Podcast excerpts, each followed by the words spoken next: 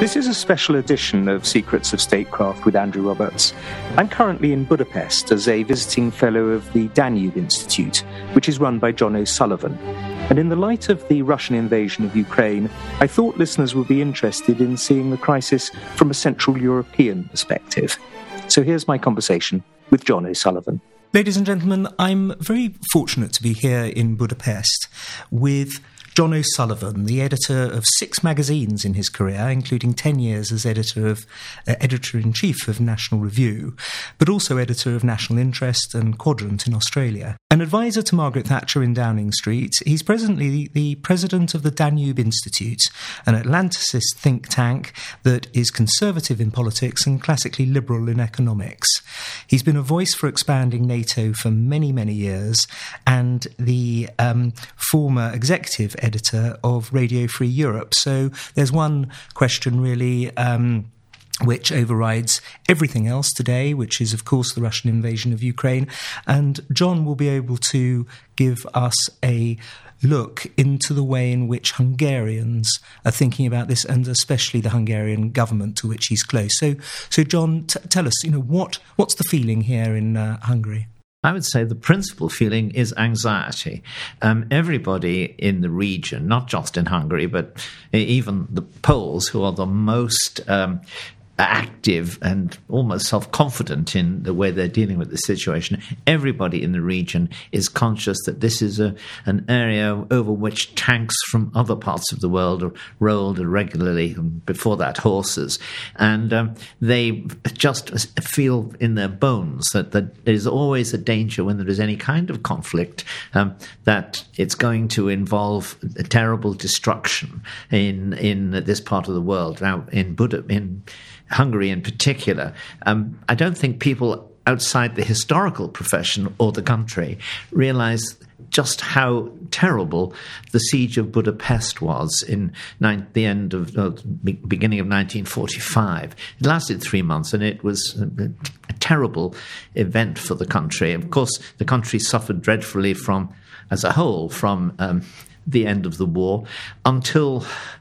Um, until really late 44, it didn't experience the war to any great extent. And then, of course, uh, it felt the full force of it. So people remember that here, and they remember. Um, what the uh, how small countries on these occasions suddenly become pawns and their interests don't count. And so that's the principal feeling. Now, there are a lot of other feelings, which uh, I would say the, the main one is that they would. The Hungarians have made a decision very clearly that they're members of NATO, and that's very important to them. And um, on this in this crisis, they have far from, in a sense, being obstructive, they have made it plain that they would go along with whatever the majority or the unanimous opinion of NATO was. And that's very important um, for them, I think, to establish that. At the same time, they haven't wanted to go out of their way to be anti-Russian, to be anti-Putin, um, because the feeling of vulnerability they have. They, after all, they have they share a border with Ukraine. And also, um, they're vulnerable in terms of oil and gas, aren't they? Specifically, gas uh, to an extraordinary degree.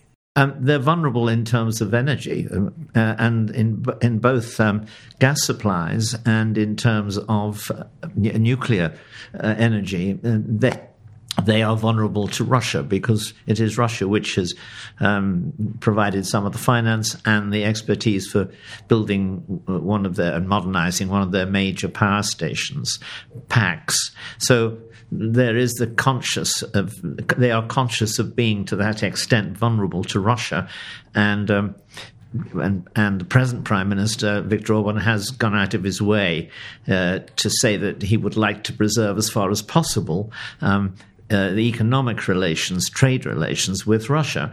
But he's in the end, he's always subordinated the, the, that that interest to NATO's interests in uh, and the, the un- unan- unanimity of NATO.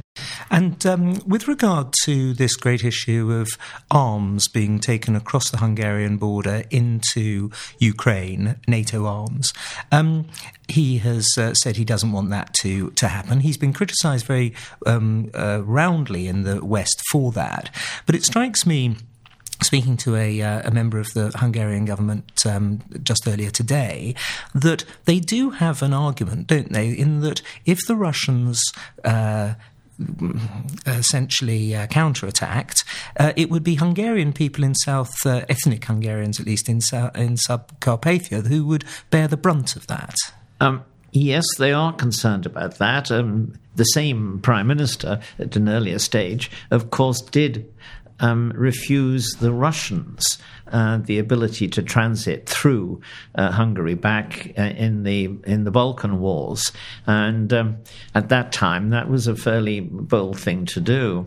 Um, now, um, I would say myself that the Hungarian uh, he repre- he does represent public opinion in not wanting to go far as far as the Poles have done. And this is sorry to butt in, but this is interesting historically, isn't it? Because because Hungary was invaded by Russia in 1956. Um, the Poles didn't have the same equivalent until Gdansk uh, in the early 1980s of that kind of way in which you are maltreated, like the Czechs did, of course, in 1968. So, so in a sense, it is interesting that the Hungarians are being so much more pragmatic than the Poles. Well, you may remember in 1956 the joke that went round uh, Europe about uh, the different attitudes of the Soviet satellites was that the Hungarians had behaved like Poles, the Poles had behaved like Czechs, and the Czechs had behaved like swine, because of course the Czechs were the most subservient at that stage. Um, they changed their minds very dramatically 12 years later, but at that stage they were the most subservient of the of the satellites to Russia. So, in a sense, um, you know, people change their attitudes because of changing circumstances, um, uh, and because their interests dictate um, that that. Well, in the case of Hungary, it wants very much to be part of the West. It is absolutely determined to stay in the NATO camp, but it will not be pressing as hard as the Poles um, for aid to Ukraine. Um, and that's lethal, lethal, lethal age. Yes, and, and, by the way, they have of course done a great deal and are doing a great deal um, to bring in refugees. So, uh, for, and giving humanitarian aid. Oh yeah, that's right. People are being brought in. I mean, I I know people here in Budapest who've arranged to to look after a family coming over the border from Ukraine, and um, I think we we do not really recognize the nervousness that a lot of the, this crisis creates. I mentioned um, in particular, I'll mention one point in particular. There is great anxiety and maybe you discussed this with the Hungarian uh, friend you were talking about a moment ago, great anxiety about borders being changed by force or even more, borders being changed without universal agreement to change borders. And the reason is that it still remains a part of the world in which was, was said at the time of the First War um, that England, every England has its Ireland and every Ireland has its Ulster. And uh, so people just don't want that Pandora's box to be opened again. No, and but even though Hungary, of course, was the biggest loser in terms of uh, territory, the, the Treaty of of Trianon uh, essentially ripped um, Hungary to pieces, and um, and so that's the reason. Of course, it's Trianon, isn't it, that these 150,000 or so Hungarians are in Subcarpathia in Ukraine rather than in Hungary. That is right. And last year was the 100th anniversary of Trianon, and it was celebrated very mournfully, but celebrated, so to speak, uh, here in Hungary. But at the same time, um, the Hungarian government, I think, made it plain to the Romanian government, which is the, their, so to speak, principal antagonist historically on this question, that they did not want to make it in any way a revanchist occasion. No. That they were they were accepting entirely the status quo. Is there any irredentism in Subcarpathia?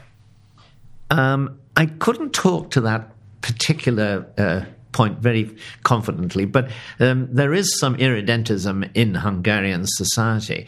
Um, the problem, if you're in a Hungarian minority in Slovakia or Romania or anywhere else, uh, is that you you do not want to create difficulties for your own community um, if you hold those kind of opinions. And most of the Hungarian parties, uh, ethnic parties in, in, this part of the world, they outside Hungary tend to be um, quite well Pacific and to represent the interests culturally of the of their constituents, but not to want to go beyond that to make historical changes, which makes perfect sense uh, for them. Um, you, uh, as I mentioned earlier, were executive editor of Radio Free Europe. Um, in a sense, you must have been all the time that you were working for Radio Free Europe. Um, you must have been thinking about the possible danger of uh, Russia. Um, either invading Ukraine or actually uh, uh, invading a NATO country. Um, what um, was? Were you expecting this? Were you assuming that it was one day going to happen, or, or do you think that Putin has made the most appalling uh, uh mistake by doing it? Well, I was I joined RFERL in um, at the end of 2007, and uh, even uh, when I joined it, um, I, all my colleagues were telling me about the way in which the uh, Radio Liberty, the Russian service, um, was finding it life more and more difficult. Um, they were, for example, uh, a lot of the uh, constituent radio stations which took our material um, were finding that you know they the food inspectors inspector would come in, to see a half-eaten sandwich, and immediately declare um, a hundred thousand uh, ruble fine or whatever for, uh, uh, and that kind of thing, and a bit worse than that, people being taken for a car ride and threatened. Now, um, th- that was the beginning. Uh, it ratcheted up very considerably in 2008. Sorry, uh, sorry. Um, the, the, threatened where in in Moscow. Oh, yeah. Oh, well, in the Soviet, in in Russia. Yeah, mm. yeah. I mean, in other words, um, our material used to get out by being accepted by various stations. I mean, we had our own, um, uh, we had our own shortwave uh, radio too, and we had a very good presence on. Um, uh, the internet, but but of course we wanted uh, radio stations to take our material. We had partners, and they became they came under under th- under pressure at the very least, and sometimes under more than pressure. Now, that was before the Rus- the Russian invasion of um, Georgia, and um, and and that which occurred in the same year as the collapse of the I'm sorry of the um, uh, the crash uh, in America, financial crash, that to get to, those two things together had a tremendously unnerving impact on Western um, and uh, East European um, governments about the confidence of the post Cold War. And you may remember 2009, the new, um, newly elected President Obama received a, a letter from 23 um, East European leaders, Central European leaders, and intellectuals um, appealing to him to devote um, uh, America's attention much more to this part of the world, to strengthen um, uh, America's alliance with this part of the world, um, to make it plain that they had no would have no truck with Russia's new aggressiveness, which, of course, um, uh, was seen in, in particularly in Georgia. How did um, Obama respond to that? Well, I th- would say that uh, um, he sent Joe Biden over on fundamentally a soothing exercise. Um, what's more important, perhaps, than that is that Gerhard Schroeder the then even then the former chancellor um, had uh, issued a statement appealing to the administration really to pay no attention to what all of these people had said, and um, and uh, one has to say he didn't pay much attention because um, you had the withdrawal of the um, um, anti-missile missiles in uh, the Czech Republic and and uh, and Poland. And not only that, but in the case of the Poles, um, the uh, announcement, they received very short shrift on this, very short notice, and that the announcement um, was made on the anniversary of the Soviet invasion of Poland in 1939. So they didn't even do elementary diplomatic um, work to, uh, to, uh, to, to, in a sense, take these decisions and then impose them on their allies. So I, so you'd have to say a nervousness in um, in in this part of the world increased substantially both because of what um, Russia was doing in Georgia, because there was a lack of faith all of a sudden in Western economics and the uh, market system, and finally because the American government was obviously more concerned with its own great reset with Moscow than it was with looking after people who in a way, felt themselves to be America's most loyal allies in Europe. And the, the reset obviously now has collapsed. Um, it had collapsed earlier. It collapsed um, at the time of the Crimea in 2014, essentially, didn't it? But um, it, as a lifelong supporter and actually uh, a you know, executive uh, member of organisations that want to expand NATO, what's your feeling today with regard to Finland and Sweden tiptoeing towards the possibility?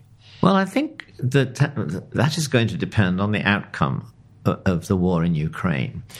Um, not my view of it, so to speak, but the, pros- the, the, likelihood or uh, prospects for this kind of thing. Um, what is and must be alarming to Putin is all of a sudden all of the uh, countries which he wanted to keep out of NATO and wanted to keep I suppose, in a sense, in a reasonably friendly relationship with Russia, are all now declaring they want the protection of NATO. And that should make people realize exactly why this part of the world wanted to join NATO in the first place.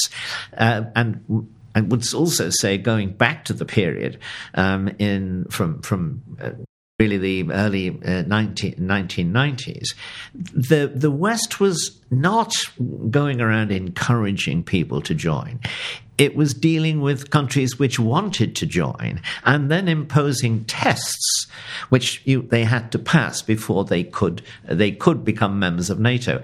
The EU was later in the in the first part of the 90s it was NATO which was the provider of security yes but also the provider of demands for democracy and uh, both economic and political reforms.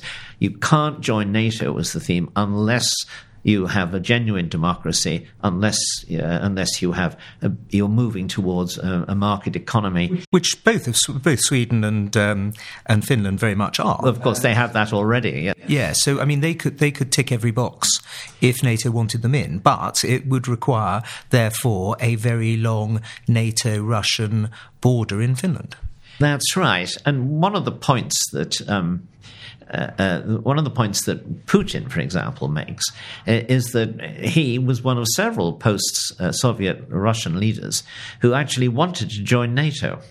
Now, uh, I remember that quite well. I, I, I was. I don't think Russia would have necessarily passed all those tests, though, would it? Well, well, that of course is one of the problems, but it's also one of the advantages. You see, obviously, all the new members of NATO in Central and Eastern Europe, and then further out in Eastern Europe, all of them look, regarded NATO as a protection against Russia. That was the um, they didn't take for granted Russia was down and out forever. They knew it would come back, and they worried that they would then be drawn in once more into some kind of subservient relationship with them. And that's why they wanted to get in. So the new members would not be in favor of Russia coming in. The other thing is you couldn't have Russia in until Russia gave up its essentially um, greater Russia neo imperial mindset. And that was that would have been a stopping thing. But I believe we should have responded more warmly to the idea and made plain that in the long run, when the rise of China made Russia more willing to abandon the neo imperial mindset and the other countries more understanding of why it was important to get Russia in, I think we should have been stronger in holding out um, NATO membership as a, as a, a, a long, for Russia as a long term aim of, of the West. But now we are very much in the neo imperialist uh, mindset. He would like to absorb uh, Ukraine, clearly, possibly also Belarus.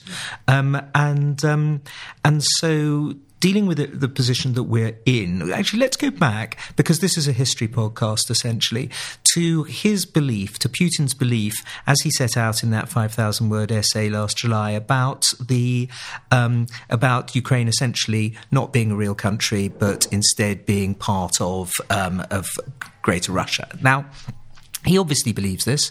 Um, a number of Russians believe it. Uh, historians have taken it to pieces, but nonetheless, um, it's a uh, it's a strong. I think in some places on the American right that there are such places of uh, things as spheres of influence that Ukraine uh, was in the Russian sphere of influence, and as they keep saying, you shouldn't poke the bear.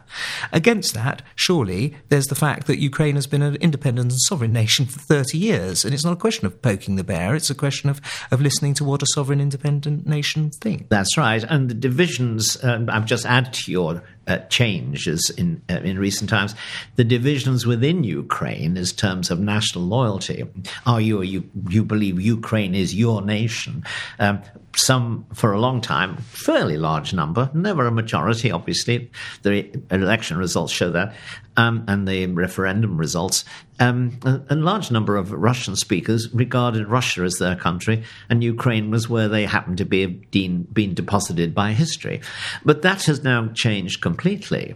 Um, as a result of Russian policy and the hostility of um, uh, Putin in person, personally, to the idea of Ukrainian nationality, and the, now the invasion and the terrible tactics that the Russians, Russian army is using, which complete um, complete uninterest in saving human life, um, shelling, um, destroying whole cities, um, massacring civilians. There's no longer, I think, much genuine pro-Russian feeling in in any part of Ukraine. There will be some, but not not historically important amounts. So if he manages to win this war in the crude sense of occupying the country, um, he will be occupying a country which hates him, of 40 million people, um, enormous, second biggest country in Europe, second only to Russia.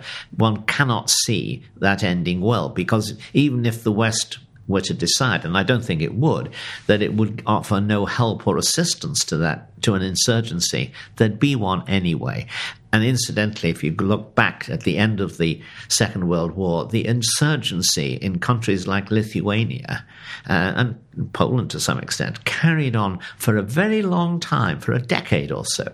And and in Ukraine, in fact, that was carrying on until 1947, 1948. Well, it, and I would say probably longer, but in the sense that uh, there were still people fighting, um, uh, hiding out. Now, I don't think uh, I'm very nervous of the idea, Andrew, that in a sense we should fight to the last Ukrainian uh, or the last Georgian, or and so uh, um, my tendency would be not to want to encourage insurgencies.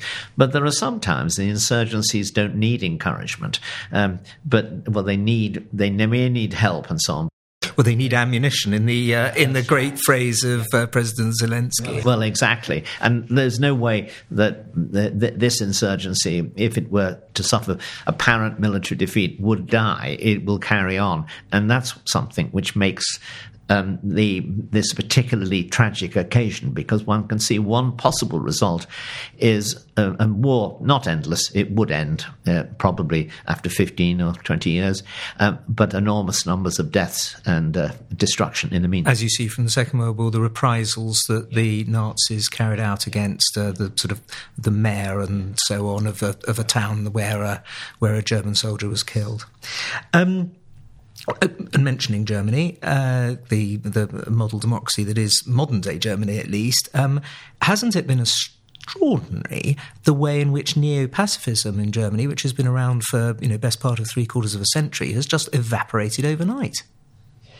This is obviously the result of the that people are actually watching in the whole of Europe. We are looking at what a modern war in modern Europe is like, and it is absolutely horrible, uh, and it is, involves a series of terrible crimes, uh, crimes against humanity in the technical sense, but a broader sense that this kind of destru- destruction of people's lives and opportunities and hopes uh, is uh, itself um, uh, bound to be uh, a historical crime of, of, great importance, which will have lots of impact down the years.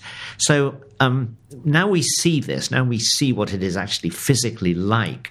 I think that has had a huge impact around the world, but particularly in Europe, rightly so. But we must ask ourselves this will that feeling persist long after the shooting stops? The answer, the I would like to think it would, um, and I think it, it will to some extent, but it cannot be at the fever pitch which it is at the moment down the years. It, it, it will go away. The question is whether or not political opinion in a substantial way in Germany has shifted permanently to, I don't want to say a Cold War mentality, but it's the easiest shorthand for saying it. We're uh, faced with an, an enemy um, which is determined to change our lives for the worse, and the, the Ukraine are the people who are suffering the really sharp end of it, but the rest of us are going to suffer to some extent as well. And we therefore have to keep ourselves armed and vigilant. That's a state of mind which it's very hard to sustain, particularly on the left. And in and after all, the left is very powerful in Germany, uh, and the broad appeal of the left's view of foreign policy, namely, we're a country of commercial pacifism, appeals to business and the right as well as to the traditional green and, and uh, left opinion. Absolutely, but um, but German business seems to have stepped up um, as well, doesn't it? In this uh, case, at least. Oh yes, and the Greens have stepped up. In fact, in some ways, they were ahead of the Chancellor and the Socialists and the SPD. Um, and I and I am happy that that's the the situation in Germany and other parts of Europe.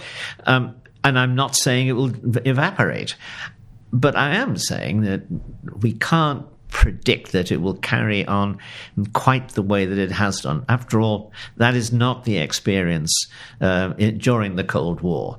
Um, I mean, it was it's the experience when there are events like Hungary in '56, but then by 19 by 19 uh, middle 1960s that had had evaporated and then you get Helsinki in 1975 um, you've written a book of course about Margaret Thatcher and uh, Ronald Reagan and uh, Pope John Paul II and the way in which these three extraordinary figures came together in the same decade to help um, win the Cold War um, as an old uh, Cold War warrior yourself uh, would you um, uh, do you see obviously the Cold War is back, yeah. but do you see uh, how? What differences do you see between the original Cold War and this next one?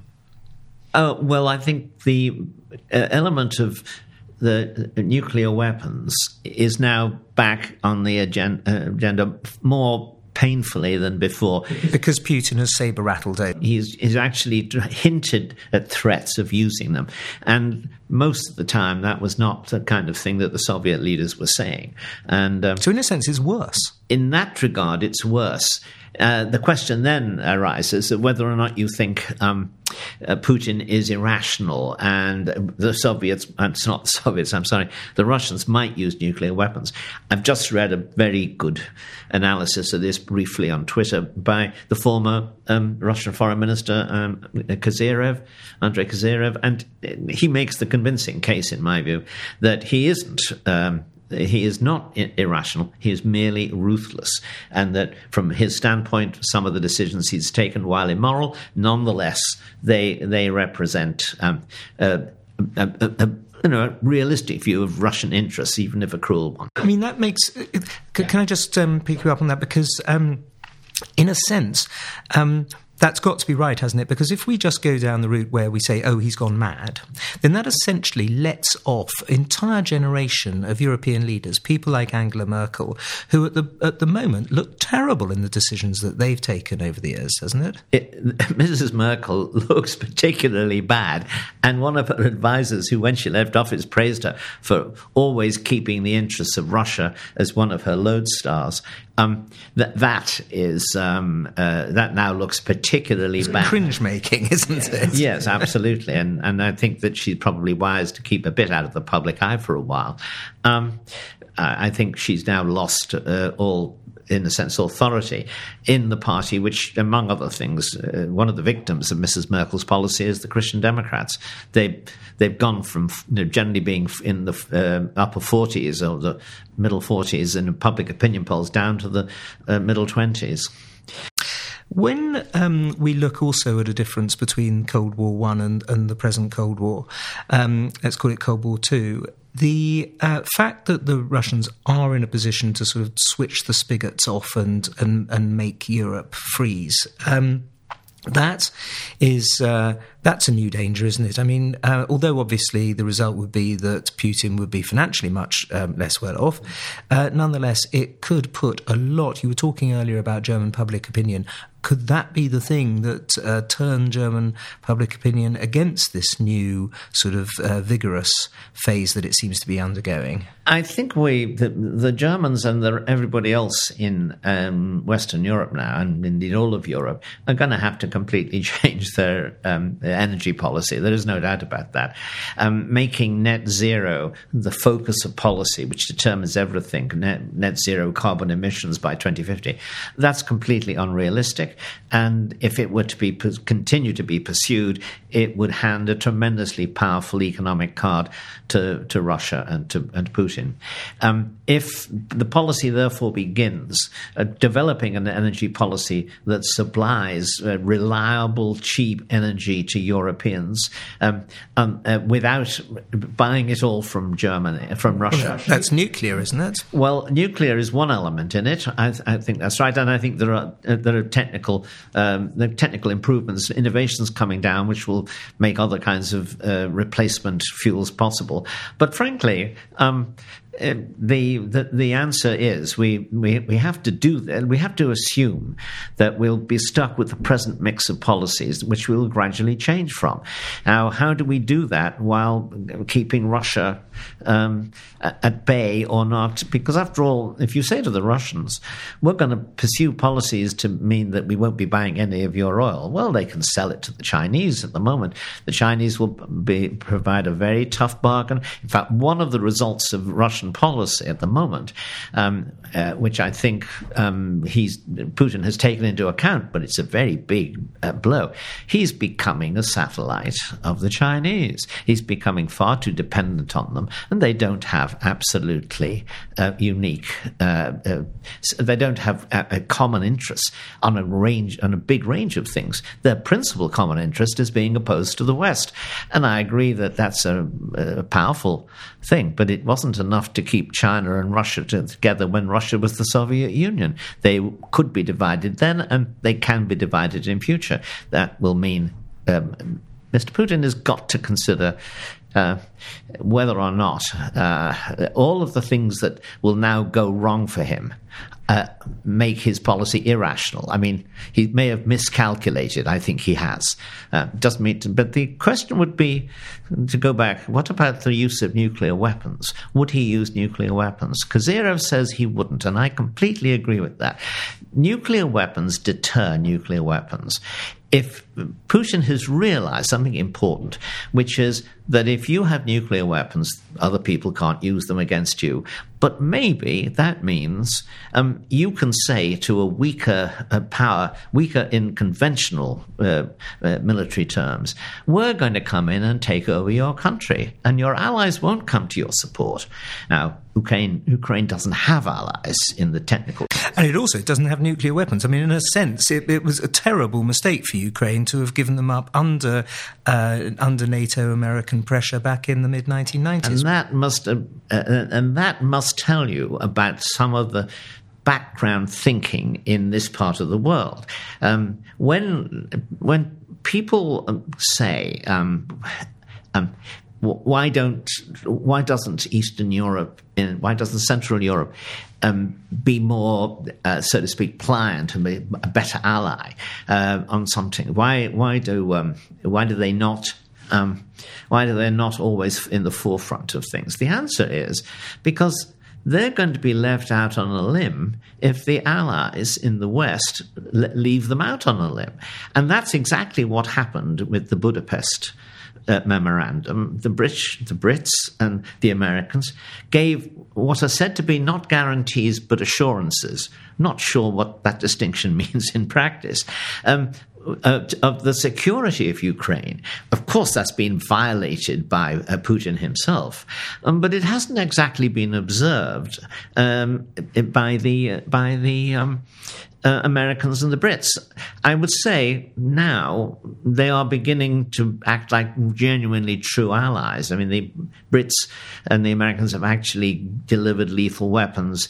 They've done a great deal lately uh, in order, and the and the Europeans are coming around to the same thing. But frankly, um, I, I have to say that there is um, very serious weight in the question that um, the Ukrainian president asks, which is if we're losing the war because we don't have air power, and you won't declare a no fly zone, um, then you must give us uh, planes to fight that war. And that is beginning to happen, but the time is short, the battle is raging. And do you think that were uh, Polish uh, MiGs to be physically transferred to, at the border to Ukrainians who then use them to shoot down uh, Russian planes, do you think that Putin would be uh, justified in any way as seeing that as an aggressive act from NATO? Of course not. Um, he's he's got absolutely no uh, I mean, it's not an aggressive act, it's a defensive act. And consequently, um, under the UN Charter, uh, the Ukrainians are can basically ask for people to come to their assistance, which they've done. That's legal. And secondly, um, of course, under the Budapest Memorandum, um, which he signed, uh, or rather, Russia signed, um, the, the Americans and the uh, Brits are under some kind of obligation uh, to do the same. So you and, and, and all of this results from a plainly aggressive action, an, an aggression which is completely illegal and which is being conducted in terms reminiscent of of the Nazis, which, um, in terms of the ruthlessness they are showing to the civilian population. So when we look at all those kind of things, Putin has no legal leg to stand on in terms of objecting to people coming to the assistance of Ukraine. Um, and I personally agree with Kozyrev that um, if there, we were to declare a no fly zone, which you could argue is very similar to the Nixon doctrine, which is to say, um, if you're fighting for your freedom, you must do the bulk of the fighting, but we will help you from the air. Um, I think that is. Um, I don't. I think if, if the um, uh, uh, NATO were to impose a no-fly zone and strictly ensure that any plane it shot down, for example, um, uh, was shot down over Ukraine territory, to say that I'm for Putin to say I'm now entitled to go outside Ukraine. Um, but the, but then you would have um, a problem, wouldn't you, with having to neutralise ground to air missiles, which might be stationed in Belarus, say, or even in Russia. Uh, now, and that surely, uh, I think a, that would be, and I think that the, I think that the only way that um, the NATO uh, uh, would would actually carry out this act or be justified in doing so is if it were to keep the um, war in Ukraine. So you would you would have in these circumstances a war. Um, for Ukraine, in Ukraine, um, which, uh, except for the arrival of Russian and Belarusian troops, um, nobody uh, else would be actually fighting in apart from Ukrainians. And to say, therefore, that you are entitled, if somebody supplies weapons, to treat that as an act of war to the to the Ukrainians, a state, legal state, that's absurd. And I don't think it would have any. Frankly, I think it would have no purchase on international opinion. Um, you mentioned earlier that the Poles were self confident, um, certainly more self confident in a sense than the uh, Hungarians. Does this come from their history or their geography or both? I think their geography in the present circumstances. Um, and they have um, their consciousness of a Russian threat as opposed to the Soviet the experience of the Soviet threat after the war is much sharper, of course, for historical reasons. Um, and in fact, it's worth making this point because um, when Russia, uh, when Putin says that he wants to have a continuing guarantee of uh, uh, security against uh, in its in its backyard, that might apply historically to the Poles, and it certainly would apply to Ukraine I, I, think the argument is false in a general sense, but you, but yes, he's the the Russia did govern large parts of Poles uh, of Poland for large um, t- amounts of time in the 19th century and before. But also, it, it applies to Lithuania and the Baltic. It doesn't state. apply to Hungary, though, does it? It doesn't apply to Czechoslovakia. In other words, they were not part of any Russian sphere of influence. They were the Austro-Hungarian Empire, and. Um, and um, so his argument is, at the very least, even in his own terms, it's ex- grossly exaggerated and has no, in my view, has no value. Um, final uh, question. Uh, John, and thank you so much for uh, uh for agreeing to do this. Um, we saw the uh, tanks shelling a nuclear reactor in uh, Ukraine. You've already talked about uh, massacres of civilians, um, the uh, the shelling of humanitarian lines, um, the possible use of thermobaric bombs and various other kinds of uh, weapons that are illegal, uh, cluster bombs and so on. Um, he seems to have um, have no line, a moral line, um, ethical line that he won't cross in this war. Have we really just is is the 24th of February 2022 a new moment in the history of the West? Are we actually seeing essentially one of the um, great and ancient powers of Europe, uh, Russia, become a rogue state? Um, we will see uh, that when we when we um, see to uh, how successful, how sustained um, is the rejection of Putinism and this war his war um, by Russians. Now, at the moment, um, it looks as though opinion polls show 70% support.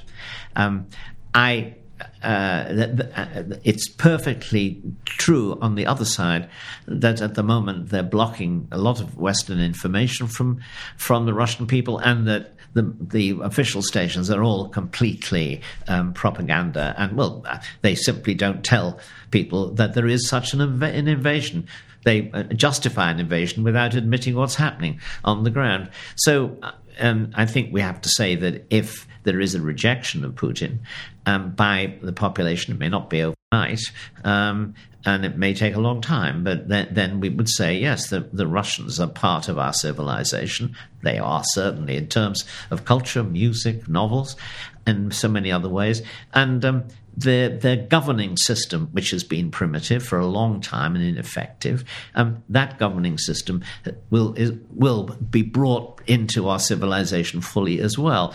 That hasn't happened, um, but I, so you don't go along. Sorry, you don't go along with the um, the idea that because Russia was a democracy for a within inverted commas for a few months in 1917, and then uh, a, a few months more under Yeltsin, that um, but hasn't been otherwise in the last 300 years, that therefore um, the Russians just simply aren't capable of of democracy, that they like strong men, they like czars. Uh, Putin's just the latest one, and actually the Russians are not constitutional capable of democracy. You don't go along with that idea. No, and I think that you could have made the same point about the Ukrainians, couldn't you? That they were in that same system that was the i mean the the, the um, i'm not saying that i'm making no, no, absolutely. And so for the last 30 years for the last 30 years the ukrainians have proved that they are capable of um, of sovereignty and uh, self-government. And in a sense don't, don't you think that historically the argument that they are not a real mm, country, which uh, which Putin puts forward in his historical disquisitions, has been totally disproved by the last 10 days. I mean, because, because you don't fight and die for something that is not a real country. You don't fight and die, and you don't also act in general as the I think the Ukrainians have been acting, which is to say, bravely on the one hand, uh, but also sending wives and children out of harm's way. Um, I I don't think they've been in a very strong position to commit terrible atrocities, but we haven't heard of many. Maybe they're bound to be one or two because that's what war is like and it tempts people into terrible crimes. But um, it looks at the moment as though they are a good demonstration of people with a democratic and modern outlook. And that's what everybody has been saying is true about Ukraine for the last few, well, for the last 10 or 15 years. But haven't they also been saying that about Russia as well? In other words, people have, have said about Russia that there is um, um, a, a, new dictatorship being established by degrees. Um, and and people could respond to that. Well, there's still much more freedom of speech and opinion and expression than there was under the Soviet time, and that I think was true. It's not true at this moment, but I would have said that um, the the initial reaction of Russians will fade, and then it will be, and even now, there are large demonstrations taking place against the war, despite extremely severe penalties that have been threatened. And I think you you have a Russian civil society in Moscow, in, in St. Petersburg, and other major cities of people who travel to the West, work with the West or in the West, who have families at universities. They're not just the it's not just the bosses of the the daughters and sons of the oligarchs who have this. There are large numbers of Russians who live in the modern world in the way we thought th- think of it. Now, their view uh, in a dictatorship doesn't carry any democratic weight, obviously, but it's there. And I think that for um, when the dictatorship has been defeated, and if it's defeated in war, it will probably be defeated in domestic politics as a result, the way the Argentinian generals were in the Falklands War. Then I think we we will see what a genuine um, a democratic Russia is like, and it may be it won't emerge overnight, but it, I think it will emerge. After all, the article I the article I've just been quoting to you from Andrei Kozyrev. Kozyrev was worked in the Soviet system until he became foreign minister. Uh, and we only then discovered what his real views are. Gorbachev was rose easily through the Soviet system until he uh, showed um, that he was something more uh, than that, something very much more than that. He himself is, um, I've not heard anything from him in recent days, but um, he has refuted the idea that it was the West's expansion that um, has, caught, that has uh, caused um, this war. So, uh, NATO's expansion. So, so I don't. So I'm not, no, I'm not ultimately pessimistic. I don't think that something genetic about the Russians means that they can't be Democrats. They can't live in a liberal society. Um, they, every nation has had to struggle from its own history to achieve that. John O'Sullivan, on that optimistic note, um, the president of the Danube Institute, um, thank you very much for your views from uh, here in Budapest. And please join me on my next show when I'll be discussing an entirely lighter topic the history of the faux pas with the novelist and humorist Christopher Buckley. Best wishes till then.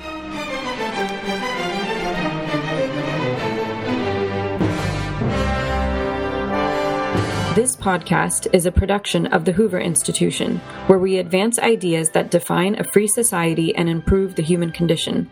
For more information about our work or to listen to more of our podcasts or watch our videos, please visit hoover.org.